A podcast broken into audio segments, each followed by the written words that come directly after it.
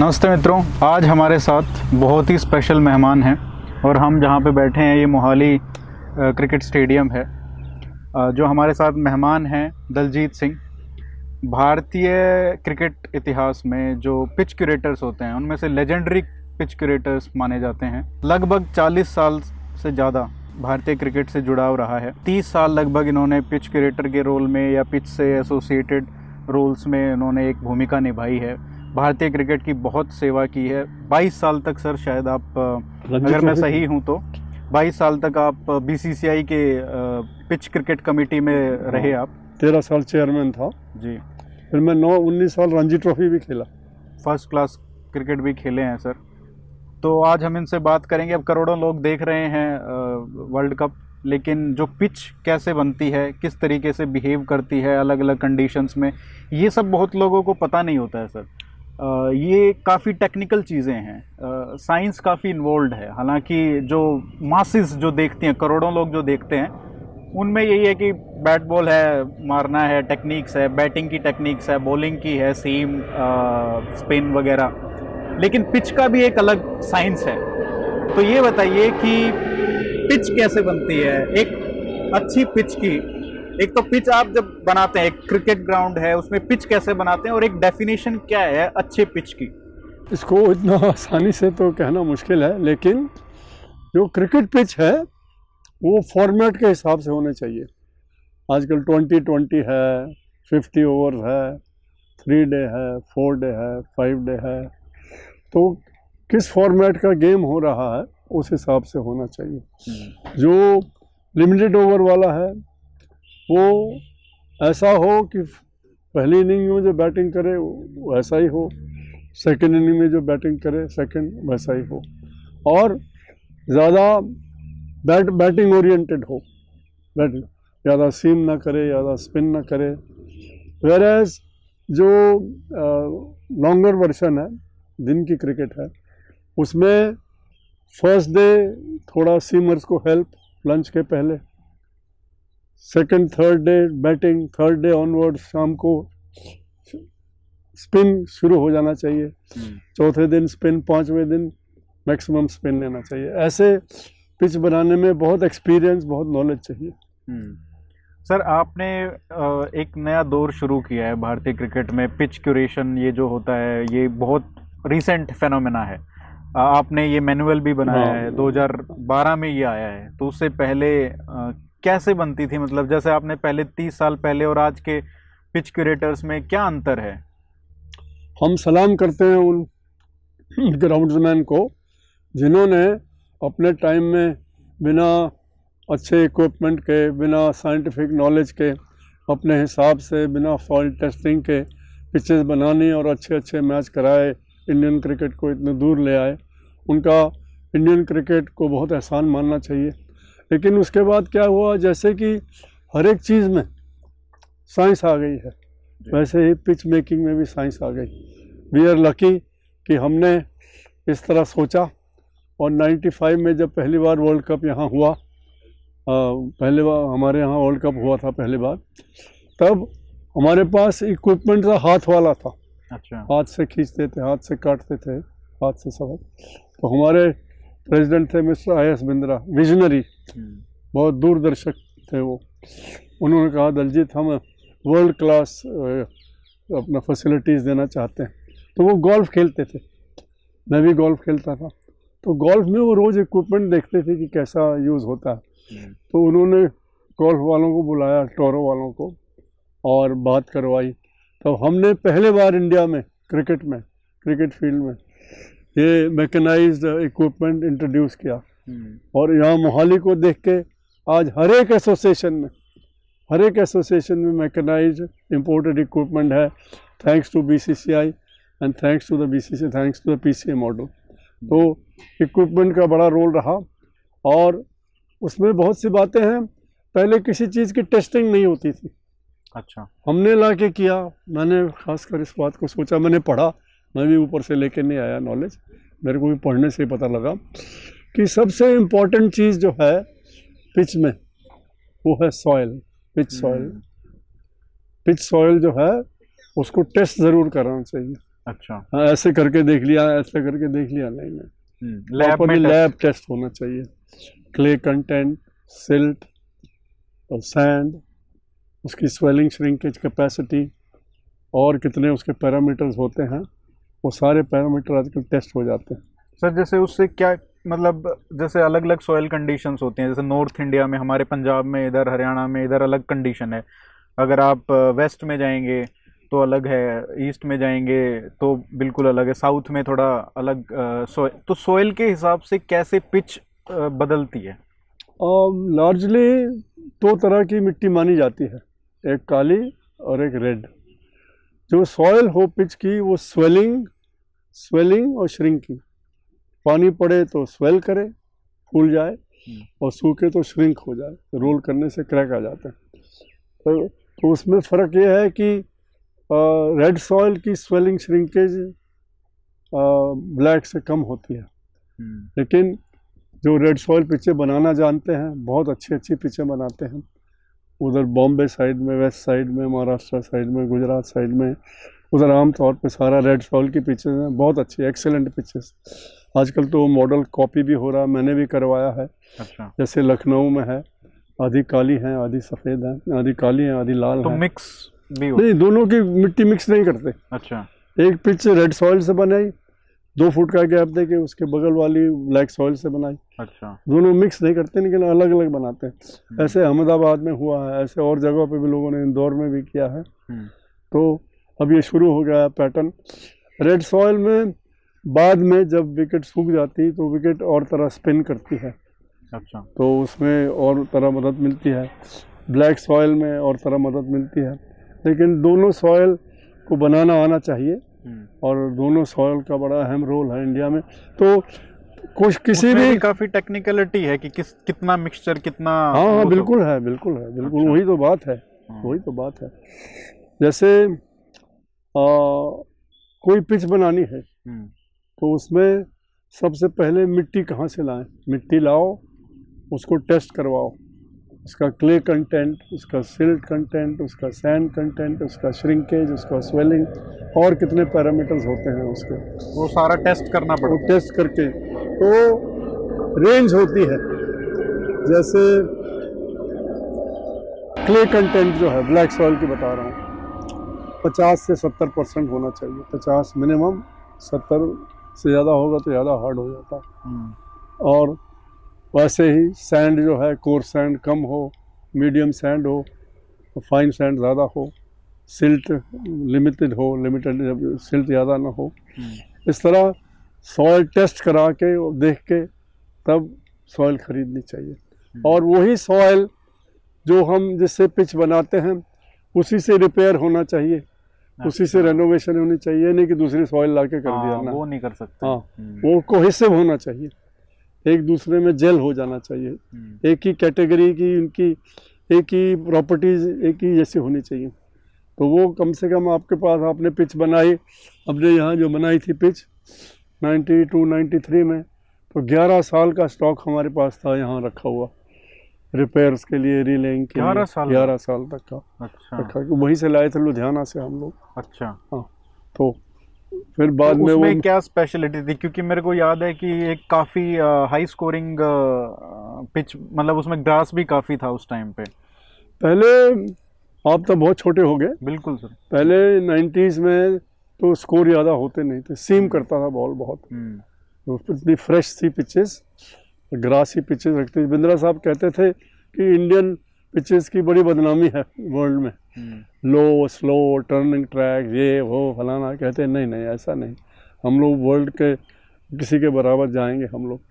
तो हमने भी वैसे ही पिच बनाना शुरू किया ग्रास रख के। हम्म, यही एक फ़र्क हम लेके आए हैं मेरा अपना ये कंट्रीब्यूशन रहा है कि इंडियन पिचेस में ग्रास आना शुरू हो गया। हम्म, अब आप कहीं भी देख लो जब मैच स्टार्ट होता है तो ग्रास ज़रूर होता है कुछ ना कुछ ग्रास हम्म। होता है। तो अब ये भी जैसे बहुत लोगों को नहीं पता होगा सर क्या अंतर आ जाता है ग्रास होने में और बिल्कुल सपाट पिच होने में? जो ग्रास है ग्रास का अगर आप ग्रास रखेंगे और चलेगा वो सीज़न भर तो उसकी रूट गहरी होनी चाहिए। हम्म, वो रूट गहरी होगी तभी रीजनरेट करेगा। अगर शैलो रूट होगी तो मर जाएगा फ्लैट हो जाएगा। हम्म, तो जो डीप रूटेड ग्रास है वैरायटीज़ हैं बरमूडा वैरायटीज़ की वेरियस वैरायटीज़ तो वो पिच को होल्ड करके रखता है। अच्छा।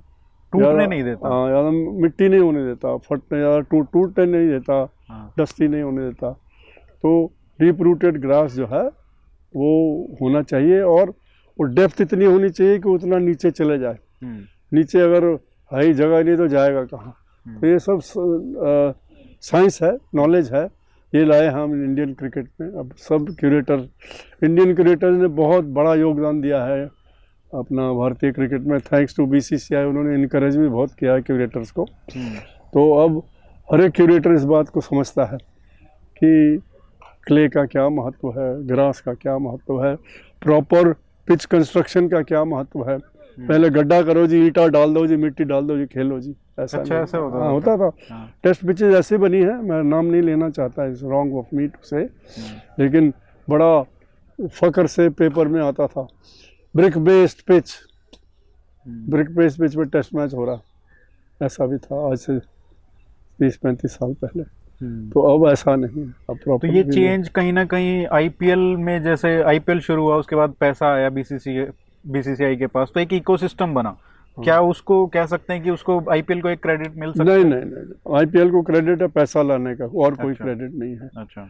आईपीएल से बहुत पहले ये शुरू हो गया था। अच्छा। बहुत पहले। मेरे ख्याल से उन्नीस सौ सत्तानवे में आपकी जो पहली कमेटी थी उसमें आप भी थे जब ये पिच कमेटी बनी हाँ थी। हाँ ठीक है।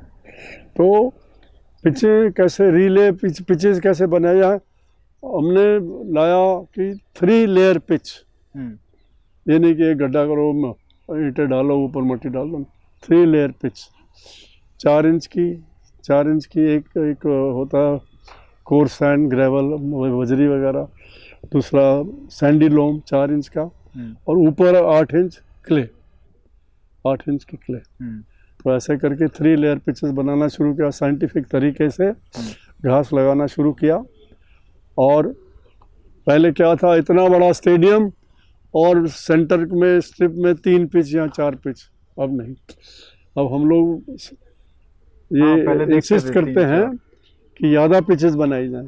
So. Pitches can be rotated one three five seven nine two four six eight. Rotate करने से घास की लाइफ भी ठीक रहती है पिच की ज़्यादा वेयर टेयर भी नहीं होती क्वालिटी भी अच्छी रहती है। हम्म।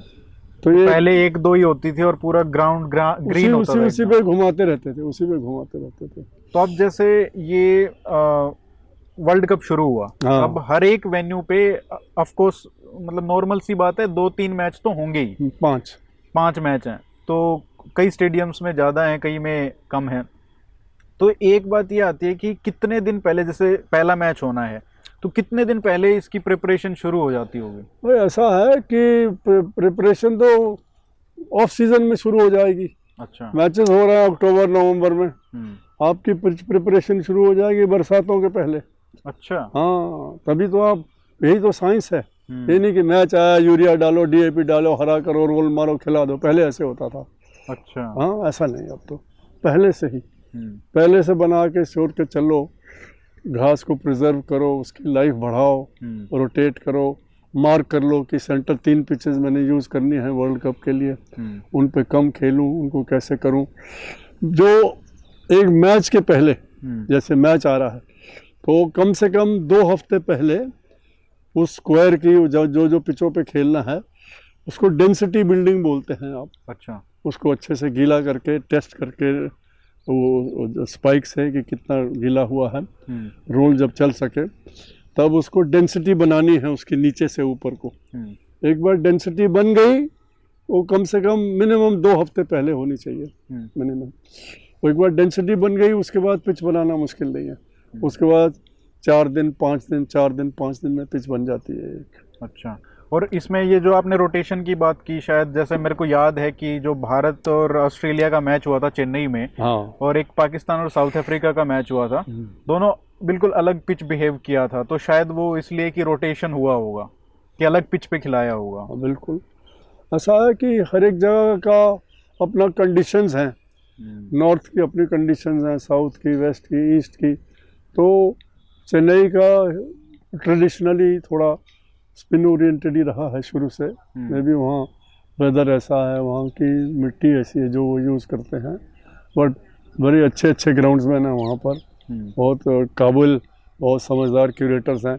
आगे से तो बहुत अच्छा फ़र्क पड़ गया चेन्नई को। बहुत फ़र्क पड़ गया।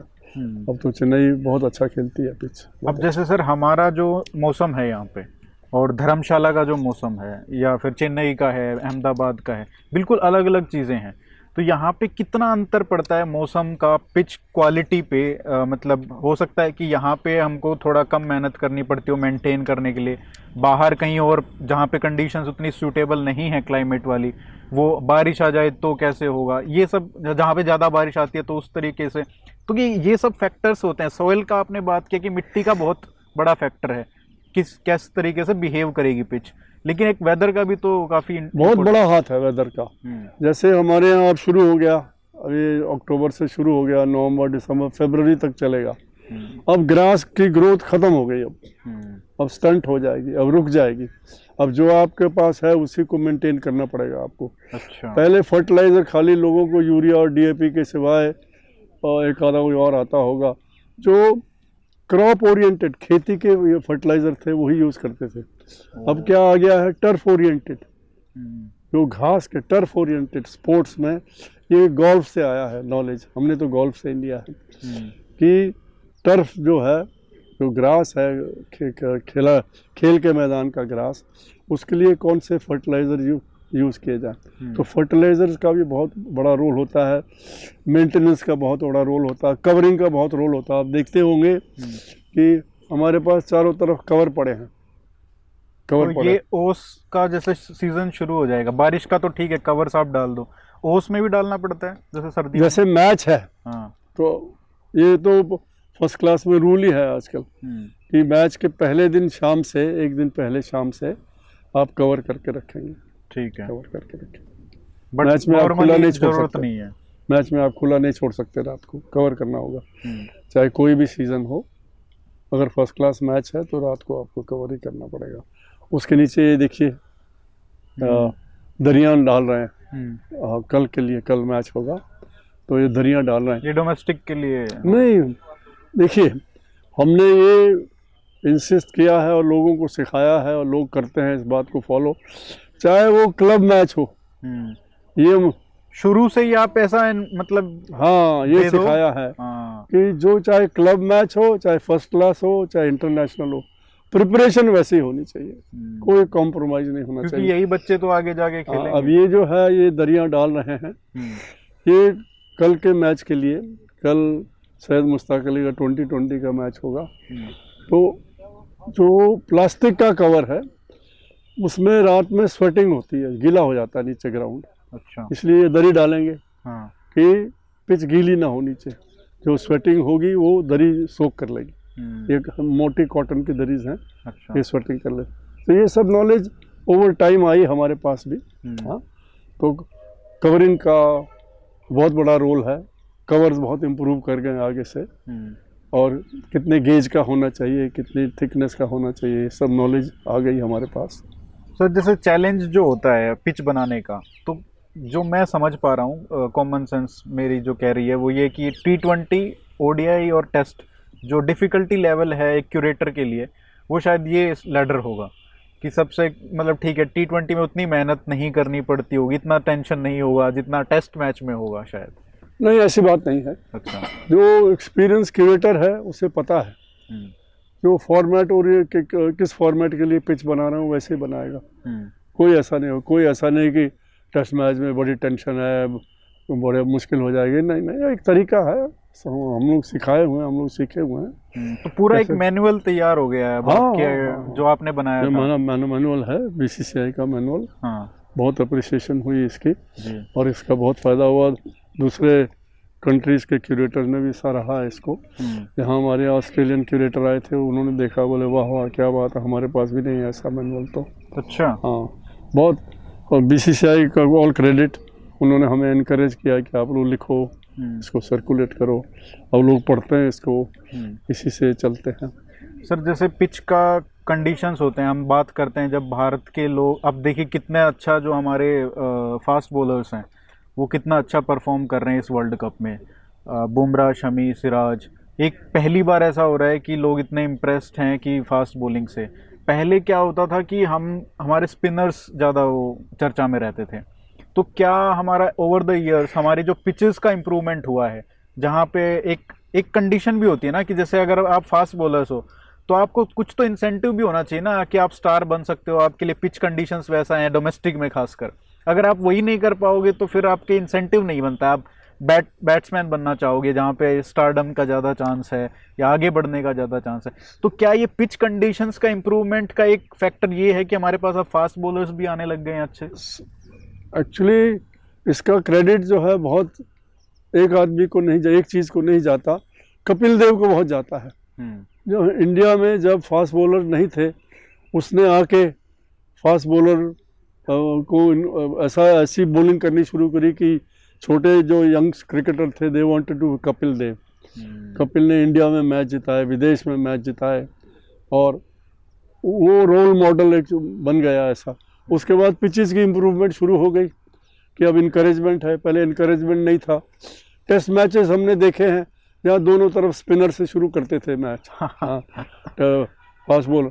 मुझे याद है सुब्रमण्यम वगैरह जो कि बैट्समैन थे मिडिल ऑर्डर हम्म, एक ओवर दो ओवर डाले उसके बाद स्पिनर आ गए सब। हम्म, लेकिन ऐसा नहीं कपिल देव के आने के बाद lot of young fast bowlers अब कम अप अब हर एक टीम में कोई स्टेट टीम हो क्लब टीम हो कोई टीम हो हम्म, मिनिमम तीन सीमर्स खेलते हैं। हम्म, या दो सीमर एक ऑलराउंडर के। तीन आदमी सीम बॉलिंग करने वाले चाहिए ऐसा पैटर्न हो गया है।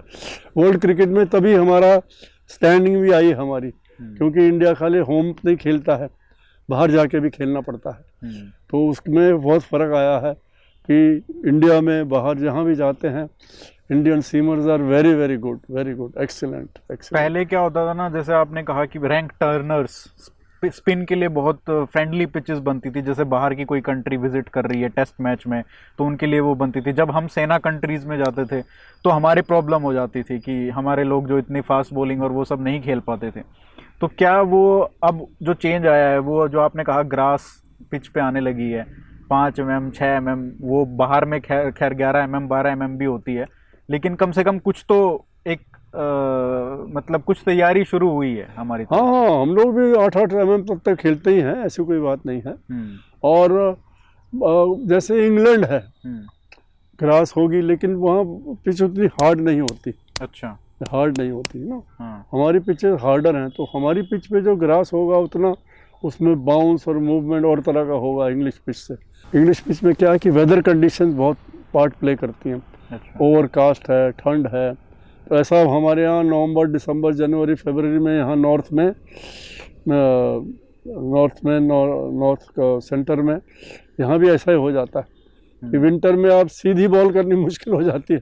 अच्छा। आप सीम से बॉल फेंकिए या इधर चले जाएगी या इधर चले जाएगी कंडीशन ऐसे हो जाते हैं।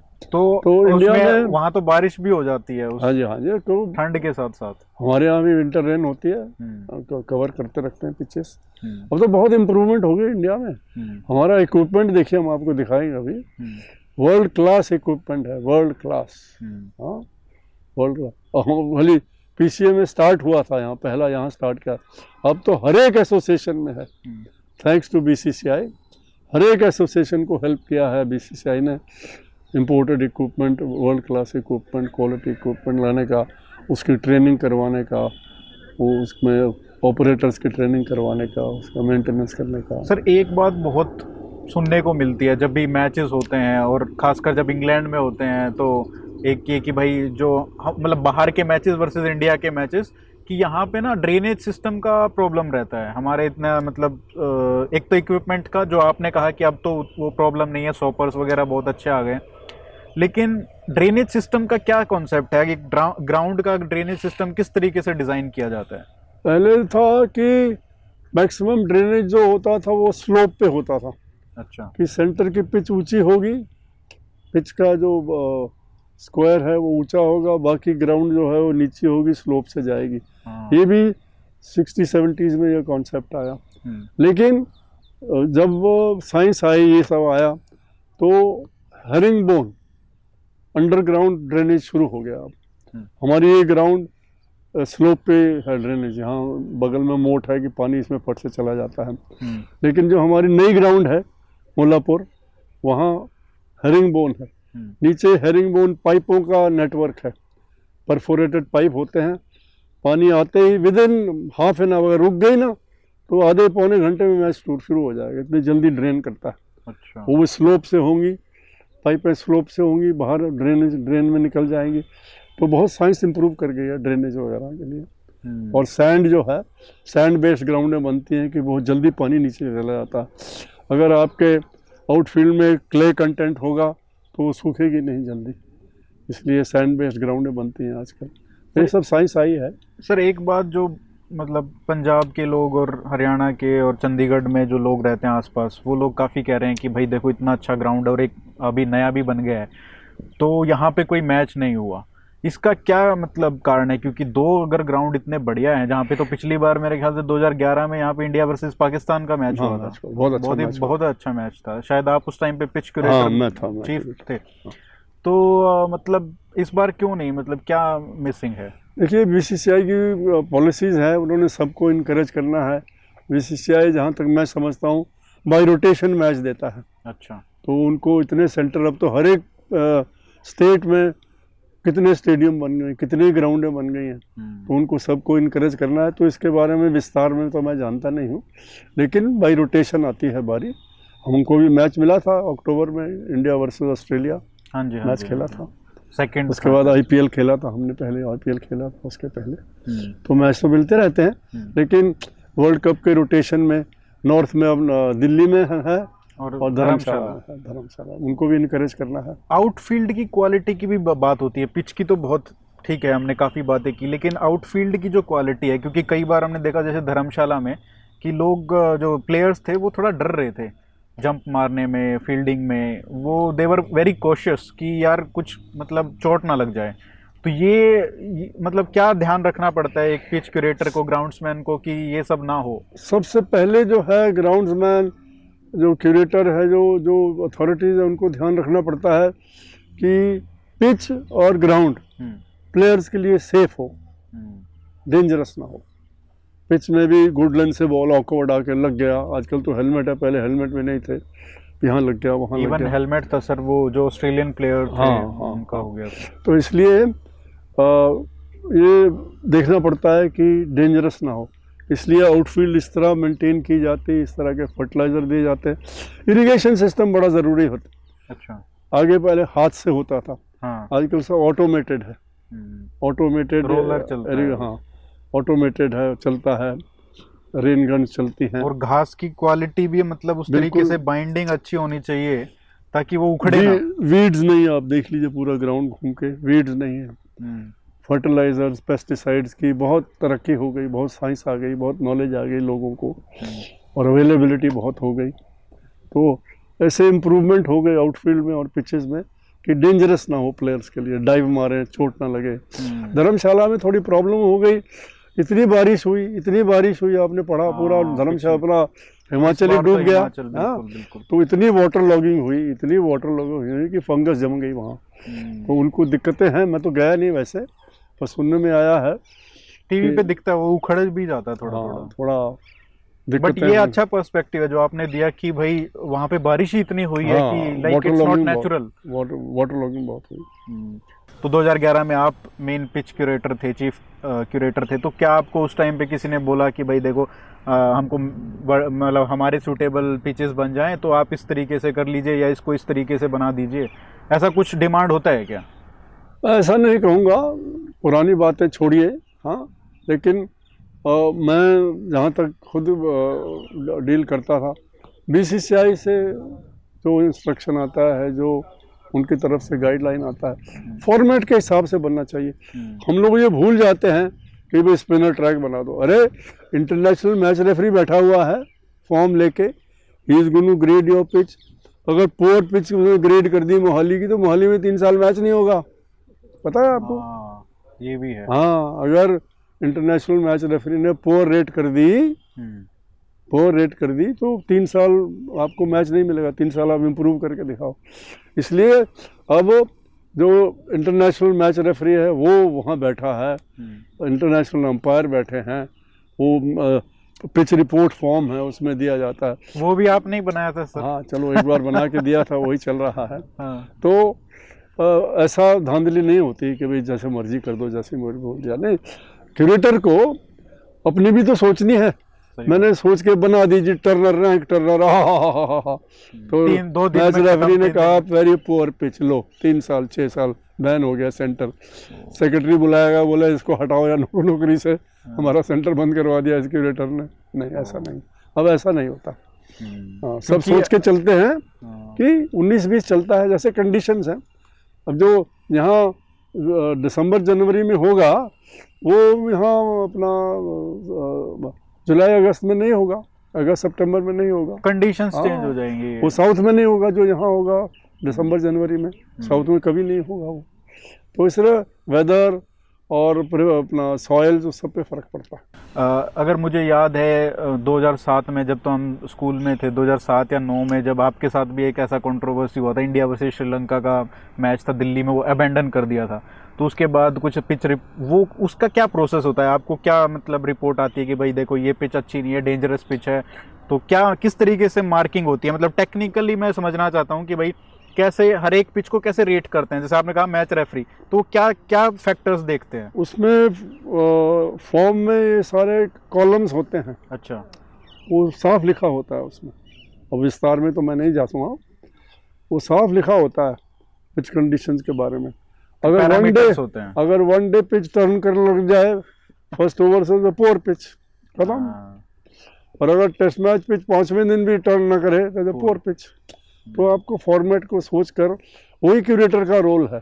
तो आपने जो पिच का बनाया था कि भाई पहले दिन इस तरीके से हाँ, बिहेव करे हाँ, दूसरे दिन वो एक स्टैंडर्ड फॉर्मेट हाँ, अब माना जाता है फॉर अ गुड पिच हाँ, मेरे नहीं वो इंटरनेशनल इंटरनेशनल फॉर हमने भी वहीं से पिकअप किया था। सर ये बताइए कि जैसे अब एक इकोसिस्टम बन गया है अब बहुत सारे पहले क्या होता था कि पूरा इतना बड़ा देश है ग्यारह ही सेलेक्ट होने हैं तो बाकी लोग क्या करेंगे जिनका सिलेक्शन नहीं होगा लेकिन खेलते तो हैं और वो उस टाइम तक खेलते हैं, उसके बाद उनके पास कोई ऑप्शन नहीं बचता है।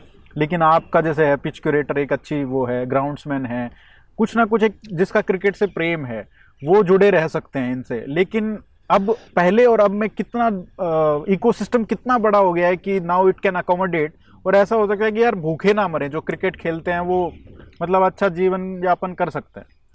पहले एक ग्राउंड होती थी सारे मैच उसमें होते थे। अब इतनी ग्राउंडें होगी अब एक शहर में दो ग्राउंड है इंटरनेशनल स्टेडियम यहाँ हो गए।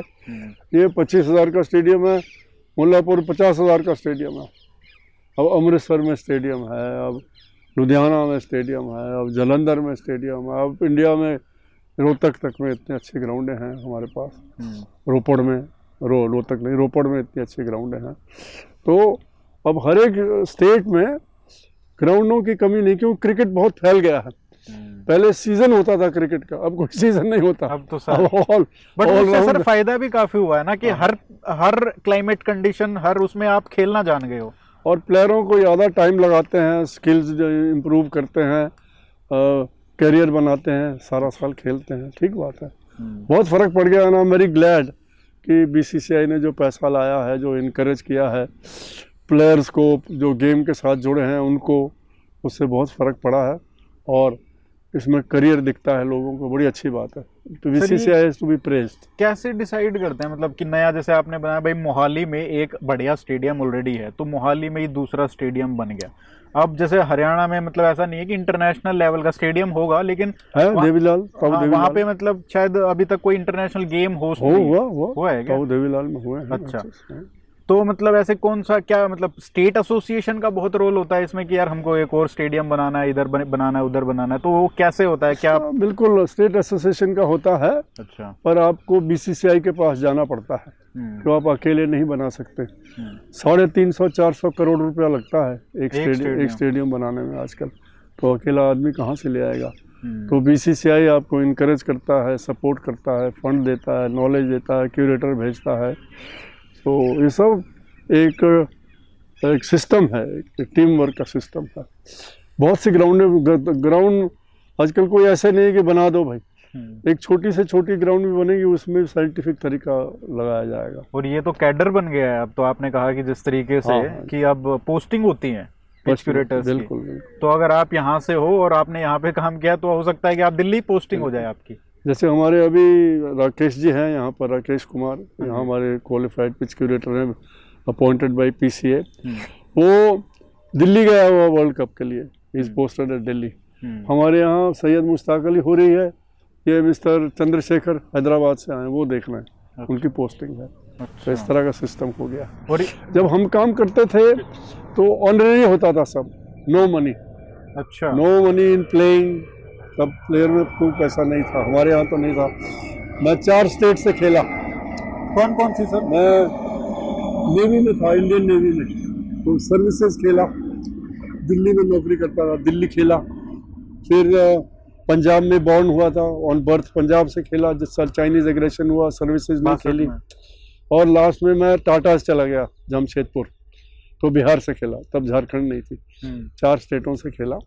तो तब पैसे नहीं थे। फ्री में फ्री में फ्री खेलते थे। अच्छा। लेकिन एक बात थी तब दूसरे तरफ़ फ़ायदा ये था कि प्लेयरों को नौकरियाँ मिल जाती थी। हाँ। State Bank railways corporate sector Tata मफत मेरे ख्याल से इतने हो गए हैं कि नौकरियों हाँ मैं मैं मैं नौकरी कर करके खेला I am very happy I grew to the rank of a director in Tatas hmm, और नौकरी कर करके साथ में क्रिकेट को भी इनकरेज किया उन्होंने मुझे। तो ज़िंदगी अच्छी कट गई। अब पैसा आ गया वो भी ठीक है वो भी ठीक है। अब सर जैसे यहाँ पे मैं देख रहा था बहुत सारे यंगस्टर्स जो प्रैक्टिस कर रहे हैं यहाँ पे आते भी हैं आसपास के भी आते होंगे। तो इनका क्या है मतलब जैसे पिचेस इनके लिए भी थोड़ा मॉडल पिचेस बनाई जाती हैं कि भाई देखो ये इस तरीके की पिचेस पे खेला जाता है आप इसके प्रैक्टिस कर क्या ऐसे ऑप्शंस हैं हमारे यंग थोड़े थोड़े बहुत नहीं बिल्कुल। अच्छा। चोट लग जाए प्लेयर का प्लेयर का करियर खत्म। नहीं हम्म। ऐसा नहीं। हमारे पीछे देख लीजिए उन्नीस बीस पिचेस हैं हमारी प्रैक्टिस हम रोटेट करते हैं पिचेस को। कोई अच्छा, खास टीम की रिक्वायरमेंट हो पंजाब कहीं खेलने जा रहा हो बोला भाई थोड़ा हमको ग्रासी पिच दे देना और बात है। ये तो नॉर्मल गुड सेफ़ पिचेस बनाई जाती हैं सबको यंगस्टर्स के लिए सिक्सटीन अगर आप ख़राब पिचेस पे खेलोगे सीखोगे तो आपकी गेम भी ख़राब ही डेवलप होगी। हम्म, यूँ यूँ कर करके सीखोगे अगर आप। हम्म, तो इसलिए शुरू से ही 14 का हो 16 का हो 19 का हो 23 का हो रणजी ट्रॉफी का हो लेडीज़ का हो सबको अच्छी पिचेस देते हैं। और एक्सेस सबको ही मिलता है या सिर्फ़ स्टेट से जो that is state that is association lookout वो अच्छा, किसको देंगे? Actually district associations are very important अच्छा। डिस्ट्रिक्ट से जो टीमें आती हैं वो डिस्ट्रिक्ट अपना सेलेक्ट करता है उनके आगे करता है। टायर वाला स्ट्रक्चर हाँ डिस्ट्रिक्ट दिखाता है।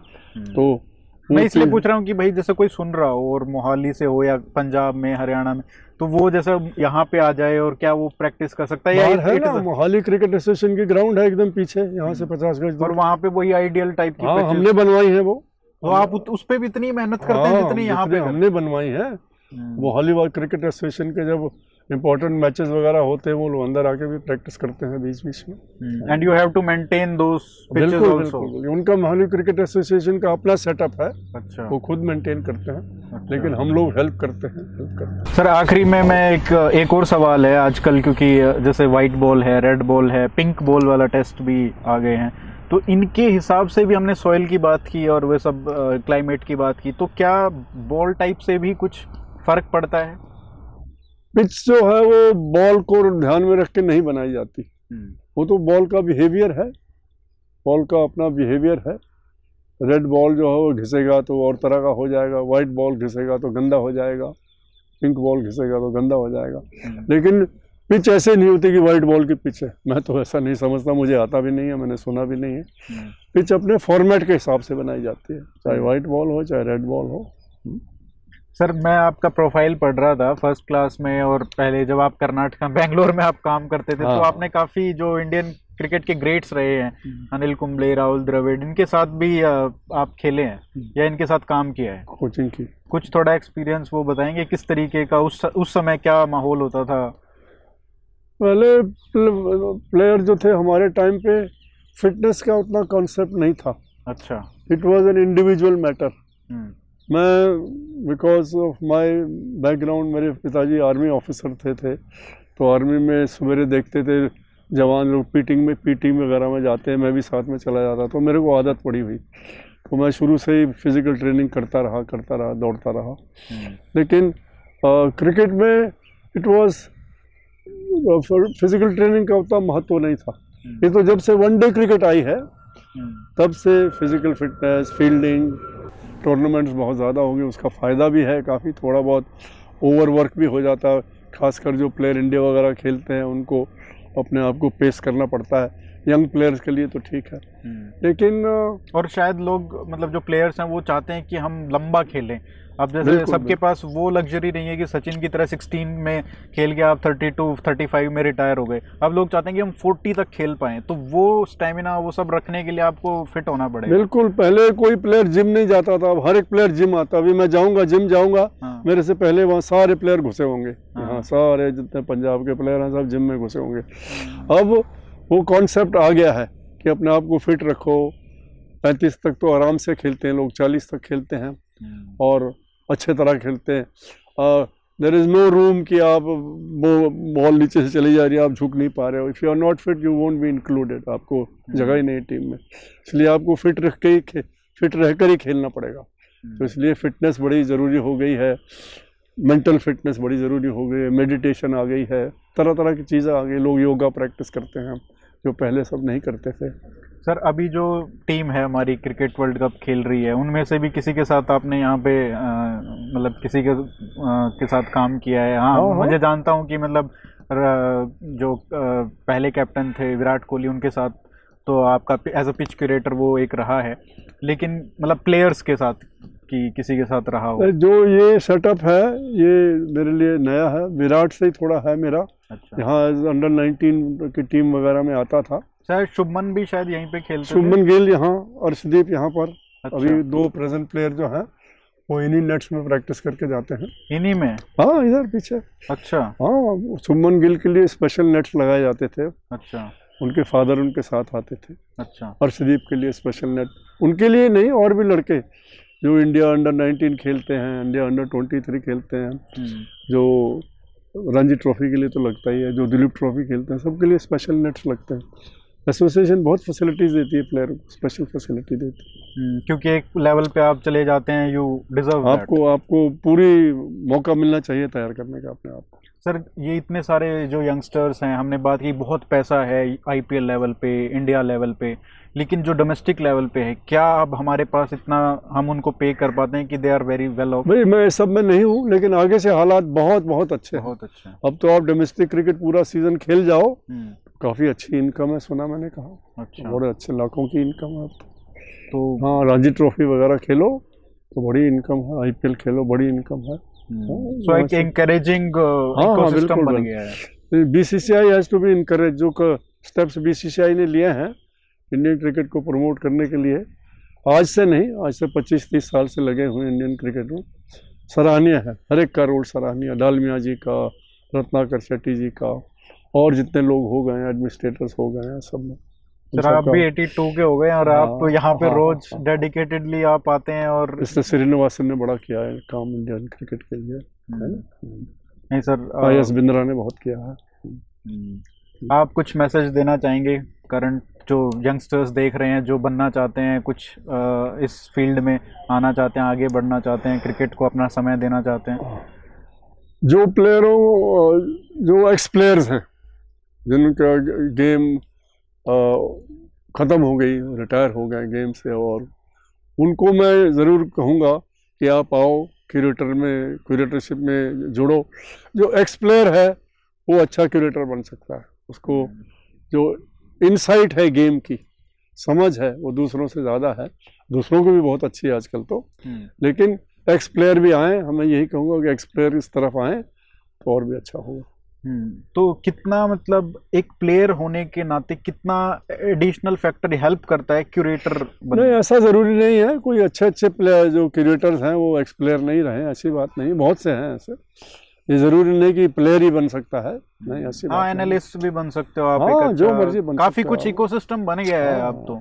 ठीक है जी। Sir thank you so much इतना समय देने के लिए।